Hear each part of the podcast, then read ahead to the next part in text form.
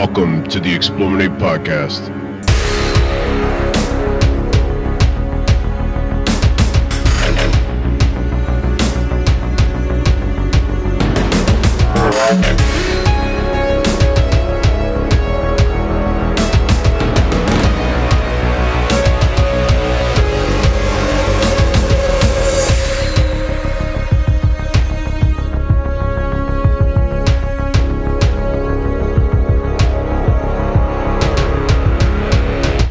Welcome, friends, to the Explorminate Podcast. I am your host, Rob.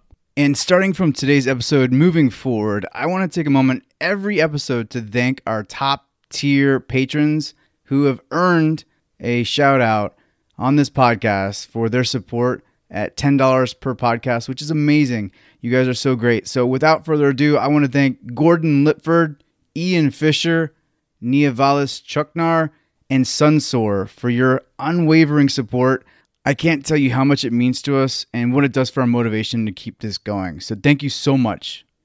And before we move on, I wanted to make one last plea to those that are listening to maybe consider supporting us through our Patreon. We spend a great deal of time on not only just the show, but the website and the editing of everything we do, and we do it all without ads, either on the site or on the podcast. So your support is really how we get by and and how we can justify all this time spent to our significant others and families. So just please consider it. For the price of a coffee every month, you could do a lot to help us never have to worry about money at Explorminate again. So so that's the end of my pitch. And with that, let me introduce my round of co-hosts here. Hello, Ben. Hello, Rob. How you doing? I'm all right. And Mr. Drexy. Hello. Hi. Hi. How are you doing tonight? I'm doing great. Thank you. Nope, I can't do it. oh man, Shaun, please help me. Hi. hey, how we going, guys? We're going well. So we're, we're going to start this episode with some news, and we're going to talk about which games we think are most in need of a sequel in the back half. So let's roll into the news.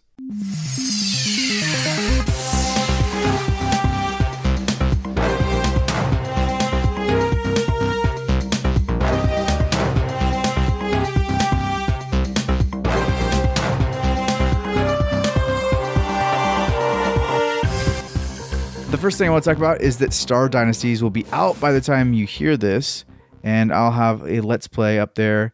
I started off with the guided tour of Star Dynasties, which is something that's been lacking in the previous betas, and now has this like cool like you know it's it's basically just like a guided game where it unlocks things ever so slowly. You know, and each turn you learn something new, and then at the end they kind of just leave you to your will and whim, and you get to do what you want to do with the things you've learned. That was something that was really missing from earlier betas was some direction. And now with this, you know, Star Dynasties has got some direction and I really appreciate it. And there's also a lot of user interface updates and improvements. So Star Dynasties is looking really great. You'll have it in your hands if you want it by now, by the time you hear this, and we will have video of it and then next up, we have Stellaris, which, you know, Paradox had this weird, like, online event out of the blue, really. They didn't really talk much about it. And then all of a sudden, they're like, hey, by the way, we're going to do this online event where we announce some stuff. And it was a Saturday that they did it on.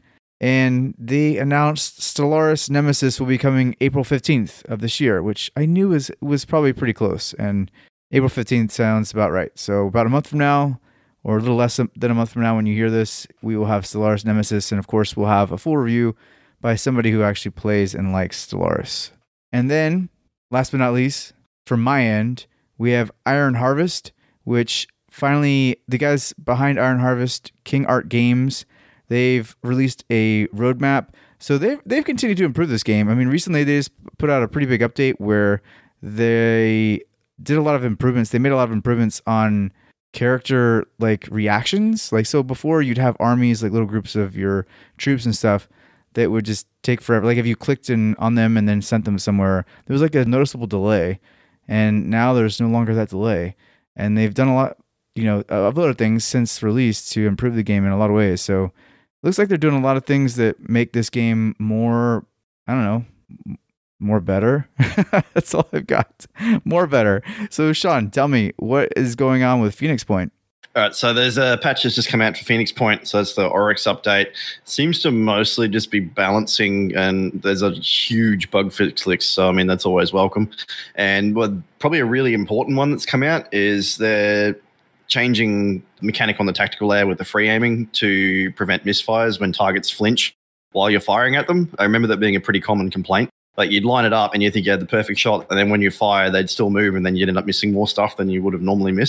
up and you think you had the perfect shot, and then when you fire, they'd still move, and then you'd end up missing more stuff than you would have normally missed. So that's a pretty important one that they've changed. And they've changed that enemies and Haven defenders are now alert from the start of the mission instead of just having to spot something to get alerted. But uh, yeah, apart from that, it looks like mostly balance and bug fixes. So it's still good. Yeah, and no word on the next DLC. I figured we'd have the the next DLC by now. Has anything been released or hinted at?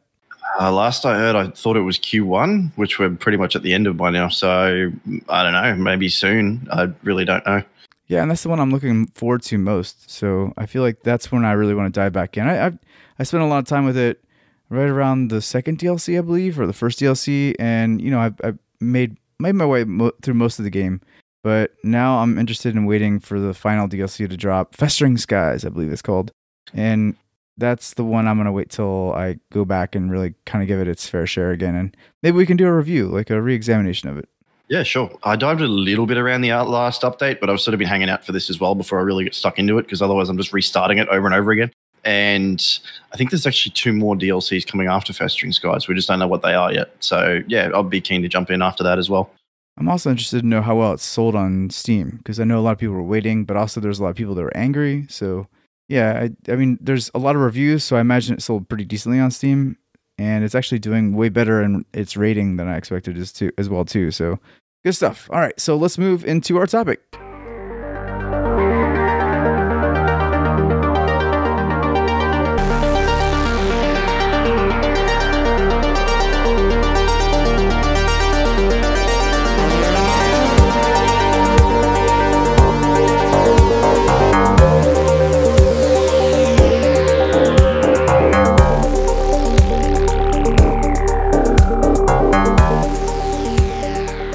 And our topic for tonight, like I said before, is we're going to talk about the games that we really feel need a sequel more than than any other ones, or that we, you know, personally feel just really deserve one. And I wanted to go through our top ten list, which we of course did our podcast for, and then an article for, and a video for, which were all they're rather successful.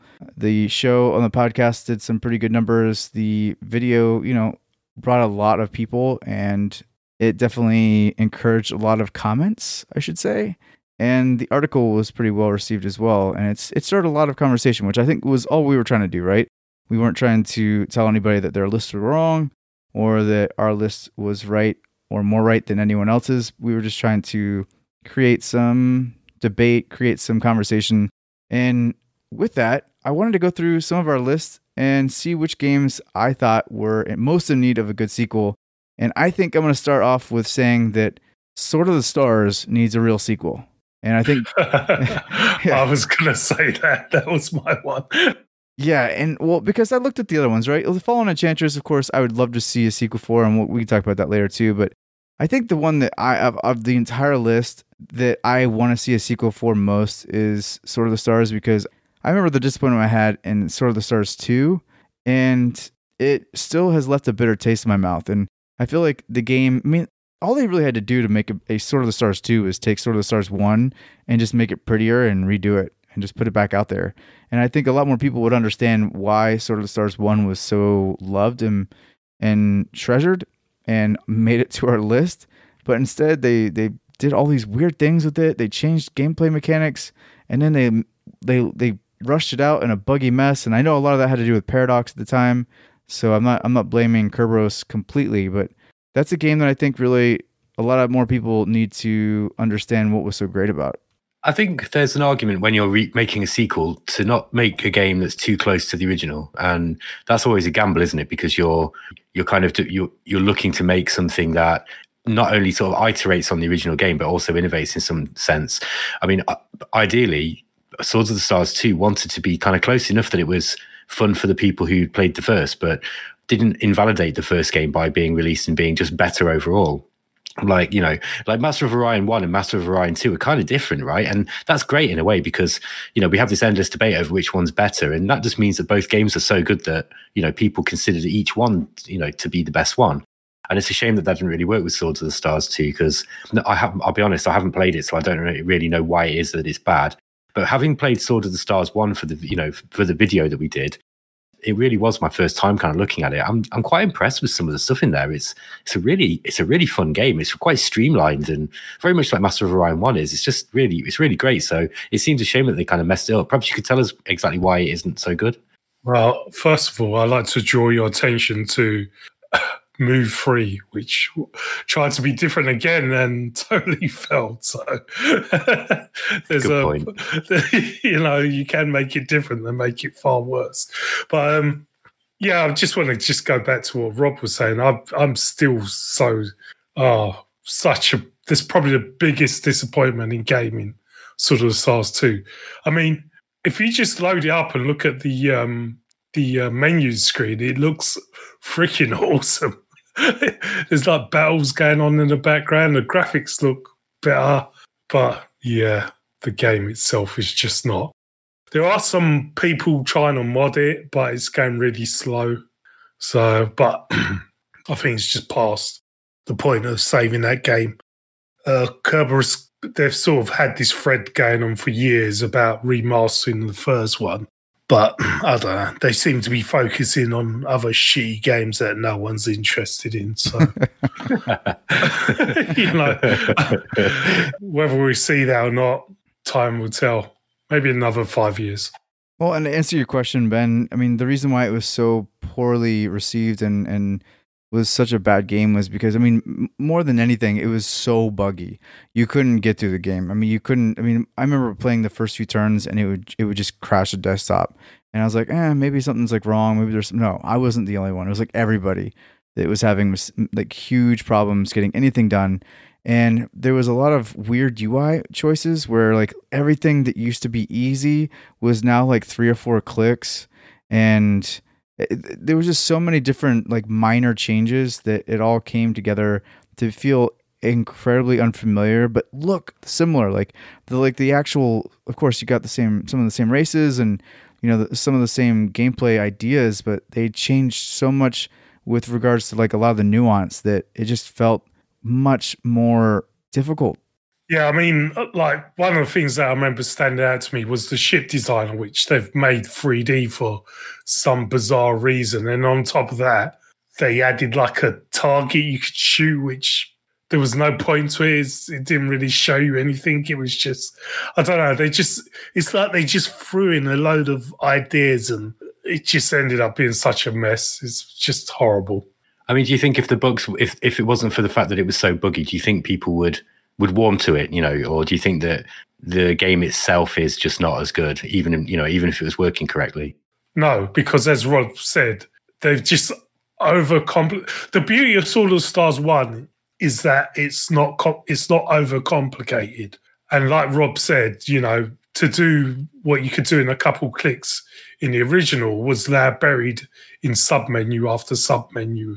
Uh, oh, it was just it's it's just too much. I think the problem was they were in such a disagreement with Paradox that they did the bare minimum to fix it. So they didn't actually try to improve the game. They were just doing bug fixes just to get out of the contract almost. So the year or of they were paid to fix the game, they didn't really change it. They just fixed bugs basically instead of improving the game.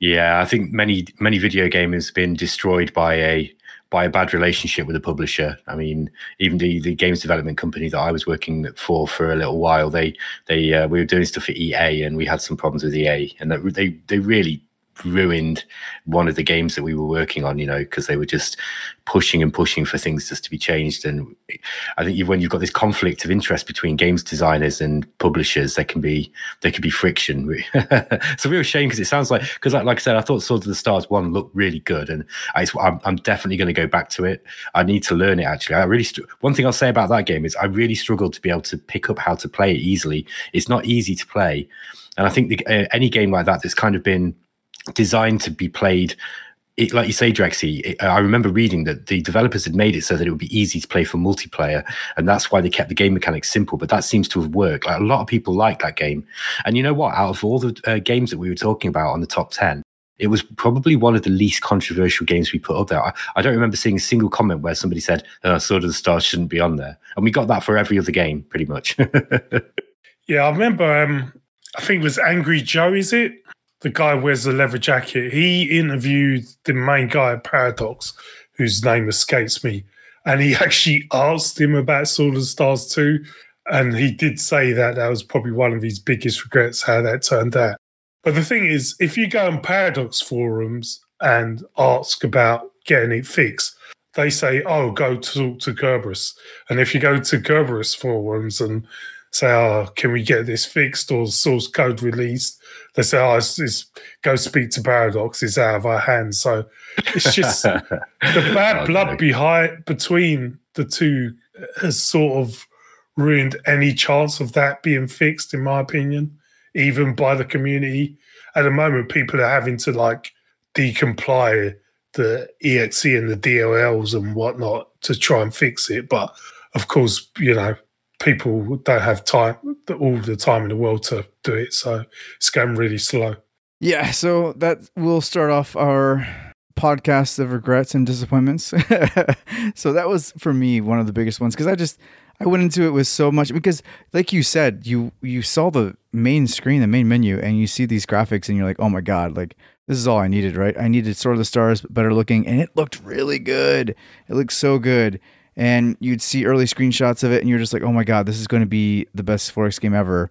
And yeah, it was a huge disappointment. So Another game that I wanted to talk about that I think, of course, we'll all agree needs a sequel, and strangely enough, has had some, I don't know, maybe some uh, scuttlebutt, you know, some rumor mill going around about maybe possibly a, a sequel underway somewhere. But Sid Meier's Alpha Centauri, or Alpha Centauri, as you British people say, was you know it was it was almost made into a sequel with Beyond Earth, and then they kind of you know abandoned that because they realized that chasing that was going to be an awful idea. And then now I don't know if you guys have seen, and I'll try to reference this in some of the show notes here. The there was a, a, an article on PC Gamer where it basically was like every day I wake up without a sequel to Alpha Centauri is a day that I shouldn't be alive. I mean, it was it was kind of dramatic, but it was also just proving a point where the fact that there was never a sequel to one of the best 4X games of all time is ridiculous. And then three people who have quite a bit of say in something like that started commenting on it. All of them being, or the three of them being Soren Johnson, Brian Reynolds, and Anton Stenger, I think his name is but all of them are either at Firaxis, have been at Firaxis, or make 4X games. So, yeah, I think that's something. I mean, I don't know. The way that they were interacting with each other kind of made it seem like somebody knew something was up. Did you guys see any of that? I did, yeah. And I didn't get the impression that something was up so much as they were, you know, they were kind of, oh, uh, yeah, should, we, this could be something we could do. But maybe I missed that. Maybe that's what they were. Yeah, you're a bit more astute than me, Rob. Maybe that's what they were kind of like hinting at. Maybe there's something coming along in the pipeline. But that sounds exciting if it is. But let's not get our hopes up, eh? yeah, I saw some tweets floating around from them as well. And I don't know, I couldn't really tell if they were being coy or if they're just like, hey, this might be a good idea. But I don't know. I mean, either way, I'd be pretty happy if they get into it. That game just really needs it I say it really needs a remake, but I feel the same kind of trepidation in saying that as I did when I heard that Peter Jackson was making a Lord of the Rings movie. You know, and it, if you're going to do something like that, you've got to do it right because, like, I again for the top 10 i played all these games pretty much and i, I replayed alpha, alpha centauri i didn't finish a whole game because it's kind of a long game but i did i got quite a long way through at least two games and you know what it's still good like I, I, take back what I said about the graphics as well. I think the the graphics haven't aged as bad as I thought they had either. I, I think that the the entire game is still very playable. So the only reason they need to do that is if they're going to improve it, and that's going to be that's going to be hard. In fact, I'd I'd actually I'd be less nervous about them just saying we're just going to remake the original game with better graphics and you know a modern user interface and not touch the rest of it. But you know that's just me. I mean, have you all seen the uh, remaster of Diablo 2 that's coming? looks freaking awesome, and it's it's basically just built on top of the original game.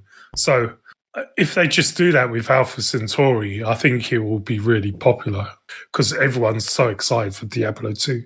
Yeah, I mean, I think, I mean, I'm trying not to get too excited because they screwed up Warcraft 3 so badly that, you know, I, I don't really forgive them and I wish I could have got my money back. But the way they have portrayed the remaster of Diablo 2 looks to be exactly what you'd want, right? Like they've taken like one for one frames and just made them look modern and then added quality of life things like, you know, auto loot pickup and stuff like that or auto gold pickup and have streamlined the UI and and really those are all the things that you'd want, right? You'd want the game to be pretty much exactly I mean, not every time, right? You don't want them all to be like that because if we just did that, we would just have, you know, Alpha Centauri 4, which is just literally Alpha Centauri 1 with the same graphics or the new graphics of, you know, 2029 or whatever. But I do think that if they're going to remaster a game and that's the way they want to go with it, and I, I think Alpha Centauri would be a perfect example and a perfect candidate for that, that you would want to make the game as close to the original as you could while just making it feel more modern and that would be all you'd need to do. Yeah, I, I think that you're quite right. I mean, I'd not heard about this Diablo 2 thing, but that that's exactly the way that I would that I'd be happy with that.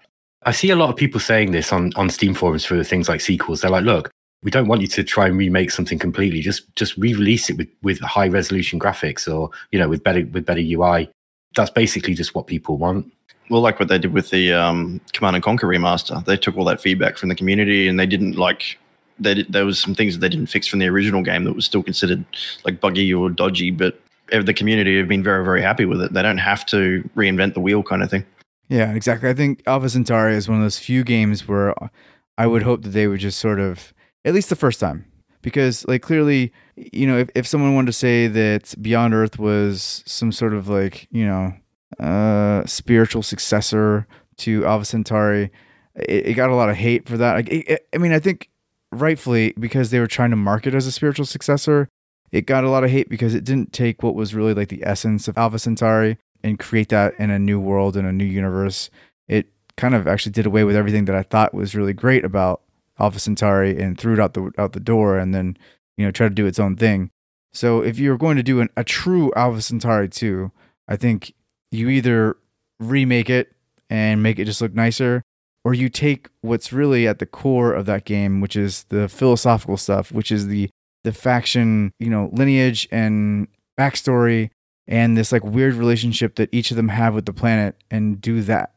Because if you do anything else, you know, you can't put Alpha Centauri before that that number. So I think that if we're just talking about like a Diablo 2 style remake, you're not going to need Soren Johnson and um, you know Brian Reynolds and so on to do that. You know, if you're literally just reskinning a game and giving it a nicer UI, that could be contracted out to somebody else.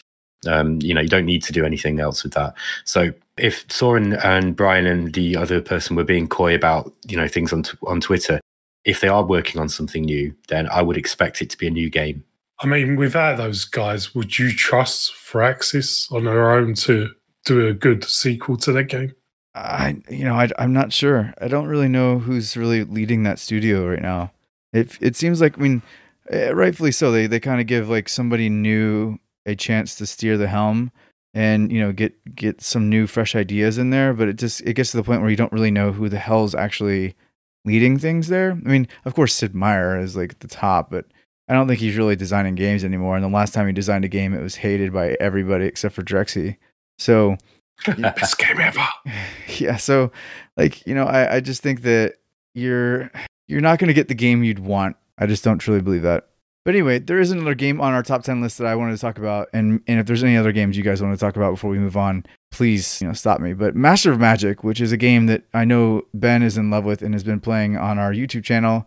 And I've watched it and realized just how damn deep that game is. I just didn't realize that there was so much to it. I, it really is Civilization with this like huge fantasy overlay and wasn't expecting the, the level of of intricacy there. We all know that Slitherine has the rights to that now. So there's a likelihood that we do see a sequel. I mean, right now they're doing a really good job of making the original easier to, to play, but you have to imagine that someone back there is actually making a full on sequel. So Seravy is the developer of Caster of Magic, uh, the mod, and he's the. You know, I think he's been working with a group of testers on his own on, on Realms Beyond, and he's been working on what he called for a while Caster of Magic 2, which is a Windows version of Caster of Magic, completely free of all the original source code. Because I don't know if you know, but Slitherine don't have access to the original Caster of Magic source code. They can't find it. Um, I, I, don't know what happened with it after Simtex, you know, uh, disbanded, but they can't find it anywhere. So that Caster of Magic mod was painstakingly done using um, decompilers and you know a hex editor. I understand. So it's been a labor of love. So he's been re- he's been remaking the game because he knows the game mechanics that well, and he's just reprogrammed it himself from scratch. Um, and it's and it runs on Windows. It runs in high def. You can have more. You can have more wizards now. And uh, Slitherine last week, I think it was, said, "Okay, we're, calling it Caster of Magic for Windows." and that's going to be we, we're announcing it now. It's in beta, so it's been beta tested. So that game is quite close to being finished. Seravy's made that in a few months, by the way. He like I I don't think it's I think it's been like six months. I might be wrong there. So if anyone's listening, they can correct me. But I, I understand he's not been working on it that long. So he's banged that out really fast. I think that just to, to bring this back to what Rob was saying, that it sounds very, very much, very likely that a Master of Magic sequel is being made. I think, I think we knew this anyway, because I think otherwise they would probably would have gone ahead and just called it Caster of Magic 2. The fact that they're calling it Caster of Magic for Windows, that's an interesting strategic choice from Slitherine there with regard to the title. And I do wonder if that's that's something that's being done because you know they have got a new game in the works. Yeah, exactly. I mean, so if they're sticking with the whole Caster of Magic brand with that, and then saying it's coming, you know, Caster of Magic for Windows, I imagine that's because their Master of Magic franchise now is going to have its own sequel and you know further games. And man I, I don't envy them for that. I mean i know slitherine's on a roll right now. They're doing a lot of great things. And i feel like in a lot of ways they've kind of come from this like uh, like very niche kind of you know very few people know about them publisher to I, think you actually said it a few podcasts ago that slytherin are punching above their weight you know? And I, I, I truly feel that way because they're just they're kind of there in a way that, that most aren't normally. And especially for somebody you know for a, for a publisher their size they're publishing games that just are doing very well. So i hope that with some of the lessons they've learned from some of their own games and you know and maybe just watching some of what is what Seravy is doing with Caster Magic you know that maybe they're maybe even he's part of that. I think that would be you know a match made in heaven because i think he understands the essence of what master magic is better than just about anybody yeah, they've been they've just been going from strength to strength. That company. I mean, remember back in uh, maybe like five years ago, I would have put Slitherine, Stroke Matrix, and Iceberg in whatever they're called, Iceberg, in the same category. But Slitherine have just sort of shot past them and definitely becoming like a major, major publisher now and major developer. And I think they just got the right people and the people with the right passion to run that company and bring it forward. Yeah, I would I would completely agree. I think you're right. I think five years, six years, six years ago, I would have put Iceberg in the same category. It's just like this strategy game developer, strategy game publisher that you know that had some hits, but mostly wasn't really doing much that really meant much. And now I feel like almost everything Slitherine's putting out is something that I want to I want to play. And Iceberg's still kind of putting out shit. So yeah, we've got some big games coming up from Slitherine and Matrix. I, I don't know if anybody who's watched the pod, uh, the interview that we did with Erik Rutins, Eric actually described what the difference between the two sides of the same company are doing now. So Slitherine are kind of like the more mainstream games. So they're putting things like the Warhammer games out on that, you know, and that kind of thing. They're reserving the Matrix brand for the more sort of typically, you know, the typical stuff that Slitherine and Matrix used to do. So that'll be things like releasing War in the East 2 uh, by Gary, Gary Grigsby's game. So, you know, things like Shadow Empire, stuff that, that is a little bit more sort of grognardish. But there's some great games coming out um, on, on both labels. Um, one game which I've never actually played, but Rob goes on about so much that I want to play it, but it's just so old. And it just missed our list was Colonization. I know it did kind of have a sequel, but am I correct in saying that wasn't really a sequel, really. Yeah, I mean, a lot of the underlying mechanics were streamlined or just done away with. And it, you know, there was actually a, a mod that, or there's a few mods, but one of which is a mod that I want to really get into. And for the life of me, I can't remember the name of it, but there was two mods that did a lot to bring back what was the like the real underlying feel of colonization like 1994 edition to the Civ 4 edition.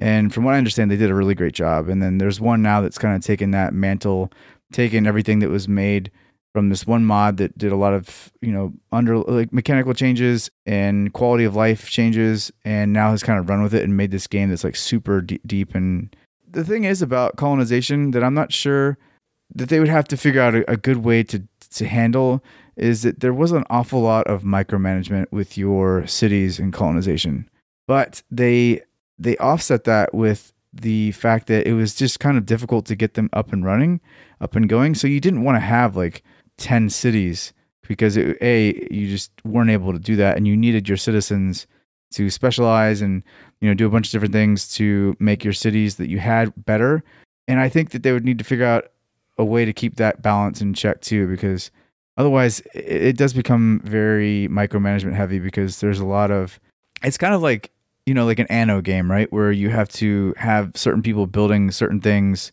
certain supplies, certain resources, so that you can use those resources to build other things, and so on and so forth. And and colonization was like the turn-based 4X version of like an Anno game, and I, I would love to see it. I would absolutely love to see a modern version of that. I just think they would need to figure out.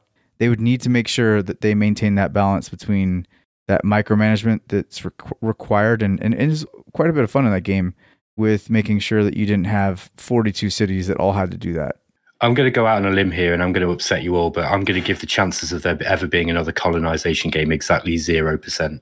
And that's because it's just not a, a politically correct topic anymore. And, you know, I, I hate all that, honestly. I think that I think that there's nothing particularly harmful about the, the game colonization. I think it treated, you know, I treated the topic as well as you can, but it's just everything at the moment in this in the West is really trying to paint that particular situation as a bad one. So I I don't think any developer or publisher is going to pick that game up. I just not until we're we're over this particular political phase we're going through. I don't disagree actually. I, I don't think the Civilization 4 version of colonization sold very well. So I don't think that it's a game that they're eager to go back to. And of course, like I said, I think there's other things that Firaxis has up their sleeve that's probably just, you know, maybe more mainstream or maybe, yeah, definitely less uh, politically sensitive. So I'm with you. I don't think it's going to happen. Not for a long time. And, you know, there have been people that have tried it. There have been some indie developers that have tried to recreate that and they weren't really successful. So I just don't see it happening for a long time, which is which is sad. I really think it's sad.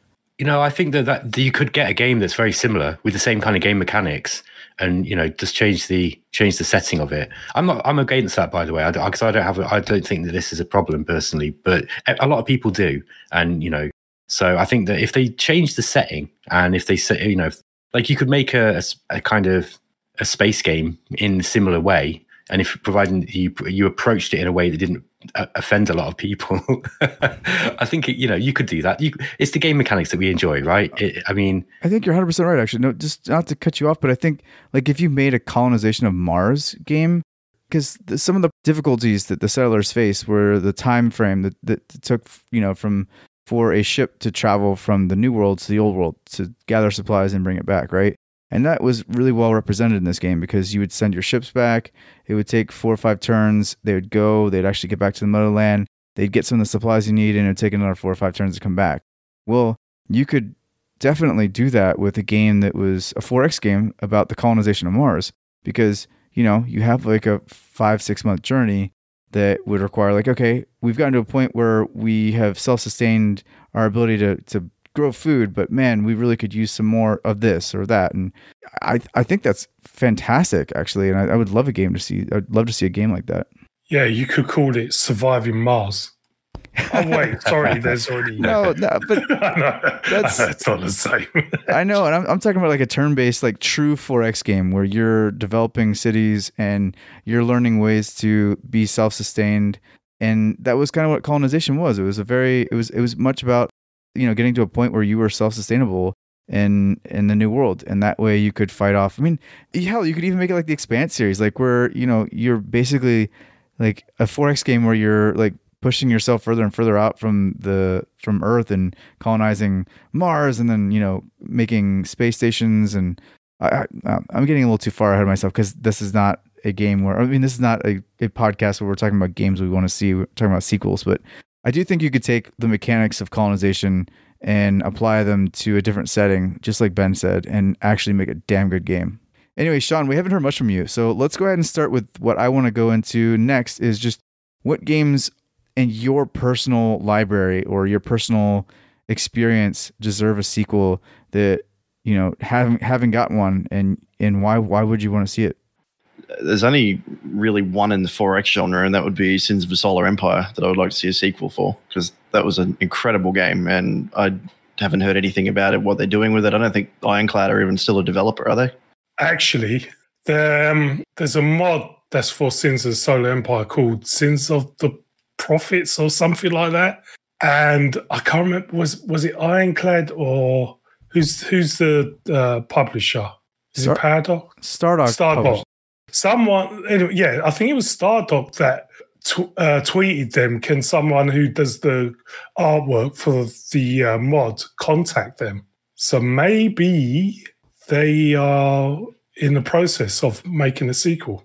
I can't imagine a world where Sins of the Solar Empire 2 does not get developed because it's still a game that people talk about all the time.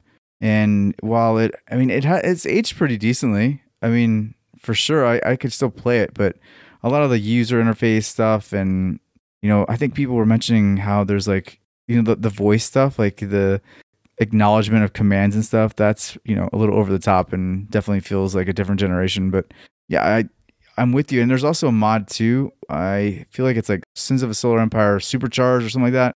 But it it's got some funny little name, and they've actually taken, and maybe it's re- redo or whatever. I don't know, but has taken the assets from Sins of a Solar Empire and have like completely redone them and made them look super modern.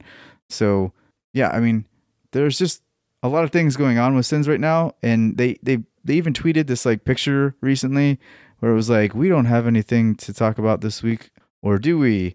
And I could have sworn it was going to be a Sins 2 announcement, and it didn't happen. It was now, it was a tournament, which is fine, but that means Ironclad is still actively, you know, involved in their community. You know, they have a Sins, Sins of a Solar Empire tournament, which I feel like might, maybe they're, they're looking at how these, you know different players play the game to kind of help them develop the sequel. I don't know. I don't know. There's there's a lot going on there, and I I'm with you, Shaun. It deserves a sequel. Yeah, there's a lot up in the air about it, and that was the biggest tease watching that. I was like, "Yes, it's coming," and then it doesn't. You're like, "Oh crap!" But I mean, it's still great that there's a tournament and they're doing stuff with it. But oh, it would just be so good to see a sequel because I mean, like you said, it the, the gameplay still holds up. There's just bits of it that feel a little dated, and the fact that it's got these mods like Sins of the Prophets with the Halo overhaul. I think there's a there's a Star Trek overhaul uh, overhaul mod. Like some of these mods are just incredible, and it would be great if they could make something new update it to modern day standards and then still have that modability so people could support it like a decade down the line would just be awesome. Yeah, absolutely, totally agreed. So Ben, do you have any games that you are mostly interested in seeing a sequel to? I think at this point, I'd really like to see a Stellaris sequel and it done right. And you know, I've been thinking about this quite a lot, and I think part of the reason why why I keep bouncing off Stellaris every time I play it now is because it's just it it's never quite good enough that it keeps me you know interested enough to play it to learn it. So every time there's a new patch, I have to kind of relearn it. And so I'd I'd like to see uh, a sequel to Stellaris where it's at a sort of level of of quality that Crusader Kings three was when it was released. That w- that is a game I would really like to see because just so you know, I mean, we don't just bash on Stellaris because we're we're we're assholes. It's because we really want that game to be good, and it's not up to our standards right now, right? Either you know, I don't think they're going to fix Stellaris so that it's good for me. Uh, so I think I'm I'm going to hold out for Stellaris 2, and hopefully they've learned Paradox have learned some lessons. you can dream on because I mean they've just announced the DLC for EU4. So if anything, we, it's going to be EU5 before you even see Stellaris 2, and I can't imagine Stellaris 2 coming maybe five to ten years. I think you're probably right. Yeah, I think I'm with both of you there. If it comes, it's going to be a long way off. They seem pretty intent on supporting it well into the future. Um, as as much as I would like to see it as well, because it sort of seems like a lot of the stuff they're doing is just adding extra bloat and it's band-aid solutions and it would be great to see something new where they've just ripped it all apart and then started again but yeah i, th- I think i'm with you guys i think if it's coming it's a long way off I would agree, and I kind of feel like we're not going to go down that road again because we've done an entire podcast, and I will make sure that we link that in the notes below because we did a podcast on what we thought Stellaris 2 should be, and we're hoping that maybe one day it will be that. What about you, Drexy? What about is there a game that you've just sort of always wanted a sequel for? Yeah, actually, and um, it kind of relates back to something I was talking about earlier. It's a game by Iceberg Interactive called Armada 2526. And I actually really enjoyed that game. It, it had a lot of interesting ideas, and I would love to see a sequel to that. Now, correct me if I'm wrong, because he went on to make Oriental Empires, and then he said that he's always wanted to come back to that Armada world universe thing. So I think he's he's made it pretty clear he wants to go back to that. Now I, he's been quiet. I mean, Oriental Empires wrapped up development I think last year or so with its final DLC. So I can imagine maybe he's making that now. Well, we can hope. but uh, it wasn't the most loved game, but it did have a lot of interesting stuff. I really enjoyed the battles and stuff in it. Yeah, it was just just a really solid game. Well, what? So I've never played it. I mean, I don't really know what's so great about Armada twenty five twenty six. Can you can you tell me? I mean, other than the battles, what were the battles? What were great about the battles? They were real time battles, and you did have some control over it. So, but it it kind of looked Think of um, like a, the Moo battles, but in real time, basically. So they're kind of top down. You, I think you can tilt the camera to see them in 3D, but they were kind of like real time Moo battles, really, which I do kind of enjoy. Like I enjoy Sword of Stars battles way more than turn based battles as well. Gotcha. Yeah, and that's a game I think I'd really like to see is a new Master of Orion. You know, I thought Conquer the Stars or whatever really missed the mark. I feel like it really, you know, it's funny because back in the day when it was being developed, we were actually in close contact with Chris Keeling, who was the producer for that, and he was like also like the you know brand marketing guy or whatever it was. But he actually had a lot of say in how NGD Studios was like developing it, and they had tried a turn-based combat version, and they said that it was too slow, it took too long, and I don't know. I, I feel like I, I truly feel like the game would have been better with turn-based combat. I thought that the real-time combat sucked. They never got it right. They did a lot of things to try to get it right, and even after it was you know pushed out, they were trying to like you know figure out ways that they could make it better, and it just never got to the point where it felt like it was tactical. It was always a numbers game. It was always you know who had more of what and less of like where people were positioning anything.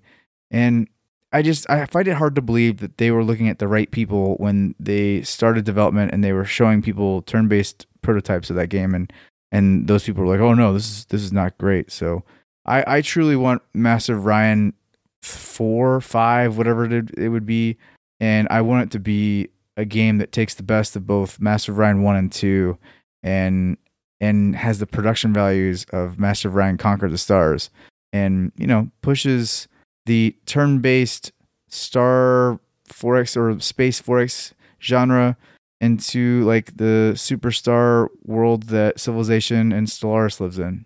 I never played master of orion conquer the stars but I, I remember watching you playing it on the channel rob or it might have been on twitch but the, the production value on that game is great. It's it's really slick, and I remember the GNN sections are just all these these sort of scripted sec- sections with all these characters to- talking and interacting. I really loved that. I thought it was great. It's kind of a shame that the game didn't turn out to be as good as it could have been. Yeah, and it kind of was. I mean, the development was halted way too early, and Wargaming kind of pulled out, and they moved. I knew it was all done when they moved Chris Keeling away from the project. So he he eventually like you know he we, he, we were Steam friends at the time, and he he hits me up and says, "Hey, you know, I'm, I'm being moved on to I think the mobile division or something like that." He was being given like the entire in, uh, charge of the their entire mobile division, which was a, a promotion for him. But I knew at that point, you know, there goes Master of Orion because he was the only one that was really, I don't know, fighting the good fight. You know, trying to actually make Master of Orion the game it could have been or should have been and it got really close. I mean, they they had a free patch after all was said and done that like added characters and you know changed the way spies worked and i mean they, they did some pretty pretty overhauling changes with patches and content patches that came later. And then their DLC was, you know, I mean, like they added races that were still, you know, like you said, the production value of them were all top notch, very high quality, but they just never could figure out exactly what made again it was like you know they some people just don't some of these developers don't realize the essence of a game and and master of orion conquer the stars never felt like it had the essence of master of orion anyway i wanted to ask you too shaun i remember you saying that you had xcom 3 on your list too right Yeah, that was the one on there, and I'd say honestly, there's got to be one in the works. So they had Chimera Squad that was kind of, I think it was like a testing ground for some different mechanics, like the breaching and the. I never really got into it because it sort of felt like that hero shooter, where like if a character dies, you lose, and it kind of went away from the core XCOM experience a little bit. I don't know if that's blasphemy or what, but uh, um, yeah, I mean, it was still decent, and it had the interesting stuff like the breaching mechanics. But I'd, there's got to be a third one in the works, I think. Yeah, again, another just money maker. I mean, you can print money with that one. And the lead guy there at Firaxis that, you know, runs XCOM, I know he's made some not even subtle hints that, you know, the third one's coming. Just and, and of course XCOM 2 leaves on a note, and I don't want to, you know, spoil it for anybody, but the ending of XCOM 2 makes it very clear that they're going to revisit a certain biome, you know, Jake Solomon, right? That's his name and Jake has made it clear that you know that that's a game that's going to happen, and it's all about timing. And like I said, the final cinematic for XCOM 2 makes it clear exactly where it's going. So I'm excited about that. I think it's to be great. And I personally, I it took me a long time to get into XCOM 2, but once I did, it sucked me in for 60 hours, and it was a great 60 hours. Yeah, I got sucked right into it as well. I think I put like uh, 180 hours or something into it. And originally I got into it and I said, yeah, it feels a little bit off. I don't know, but it, it looked great. And then they released a long war mod and War, war of the Chosen it was just a really, really good expansion. It added a lot of meat to the mid game and it, it turned into a, an extremely solid title. I feel like it didn't really do anything new, but it was just extremely high production value, just a very well made game. Oh, I don't know. I bounced off XCOM 2. Like I, I, I liked it for the first sort of 10, 20 hours I was playing it, and I, I like the the production values in it. I like the tactical combat in it. Um, I, I think that it's it's a good game. I just it just didn't grab me. I don't know why. I hesitate to say this, but I think sometimes I prefer a more sandboxy kind of environment with these sort of grand strategy kind of games. And it was it just felt a little bit too scripted, and the strategic element to it just felt very lightweight to me. And I just it just wasn't. It's like you know I didn't really feel like there was any difference between the missions I was picking, particularly. And I don't know. I, I know that there's people will completely disagree with me there, but I just prefer the originals. I just think the Julian Gollop's games are so much better. I don't need the flashy graphics, man. I just want I want strategic tactical gameplay, and I just thought that I do like the tactical combat in, in XCOM 2. I think it's it's it's superbly done, and I love the the way that you can customize your characters. That's right up my alley. I don't know. I think Phoenix Point might be a better game than XCOM 2. And I know that's going to upset a lot of people as well. But yeah, I got to say, I actually kind of agree with you. If there's one thing that I would ding them on, it would be the strategy layer. And I think Phoenix Point does a way better job of that than XCOM 2 did. I feel like if you could somehow mash it together, like if you had the mechanics and the strategic layer of Phoenix Point with the free aiming mixed with the production values that For Firaxis can bring, you'd just have a just absolute gangbusters title. Do you know what? I'm actually more excited about Xenonauts 2 but what is it with these games developers putting out demos that are broken? Like I downloaded during the Steam Demo Festival, I played the X, uh, the Xenonauts 2 demo, and it was so bugged I couldn't even I couldn't even get past the first few shots off. I couldn't even get a few shots off of the first alien that I encountered. Like it was just like, what are you doing, guys? Don't put demos out if they're broken. Like seriously, that is the stupidest thing you can do as a developer. Rant over. Anyways, does anybody have any other games that they wanted to add to our list here before we wrap things up?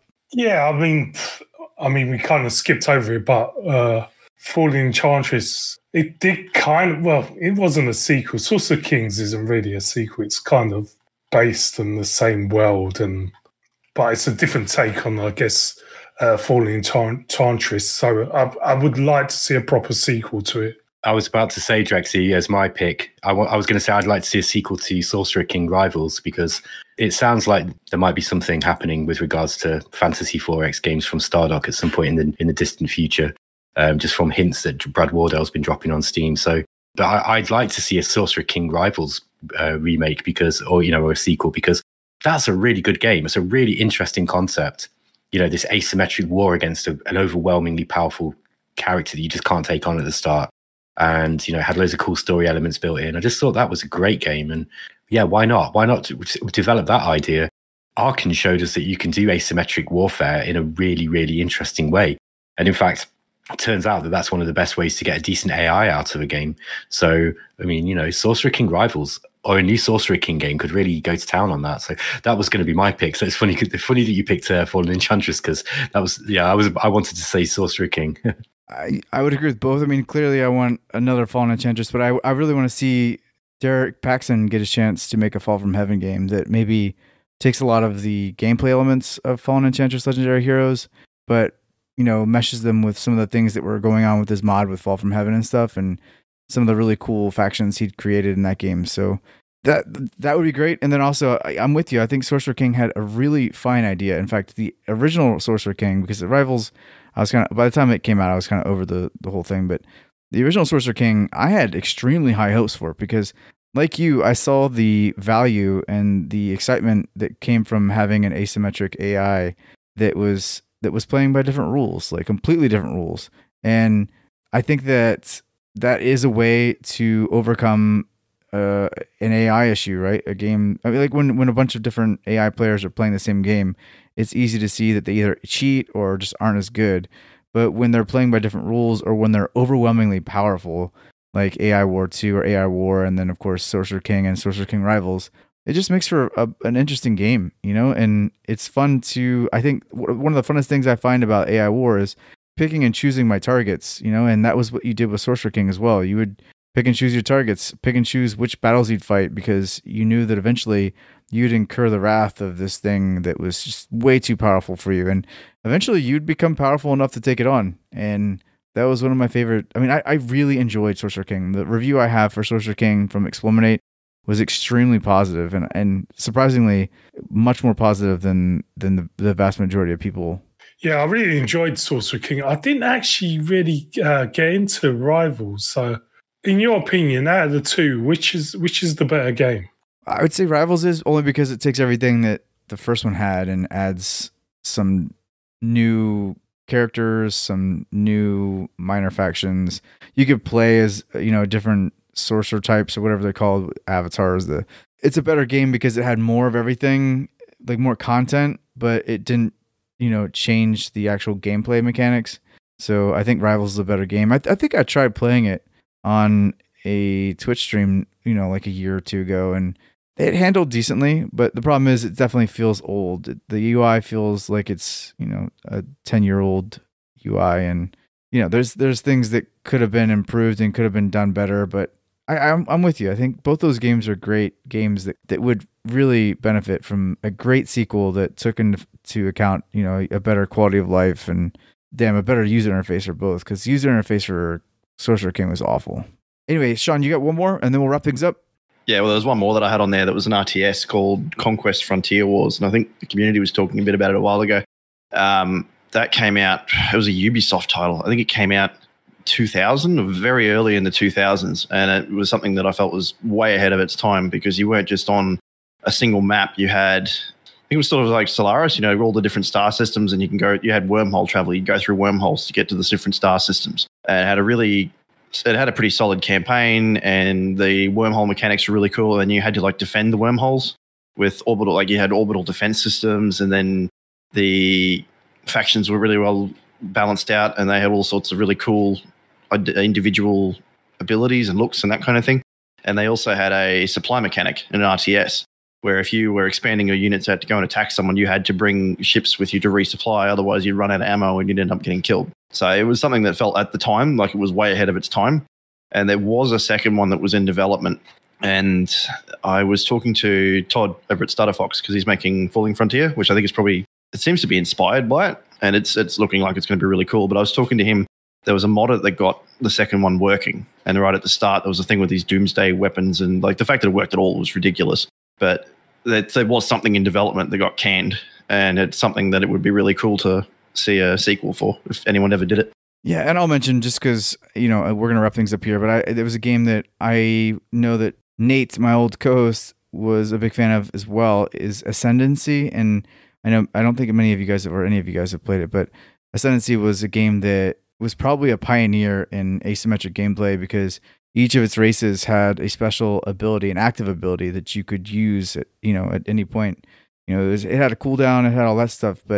it, it was really cool because it would you know sometimes dramatically change the course of events and all of its races were completely alien. Not a single there wasn't a human race in ascendancy it was all all of them were alien as hell and they were all weird as hell.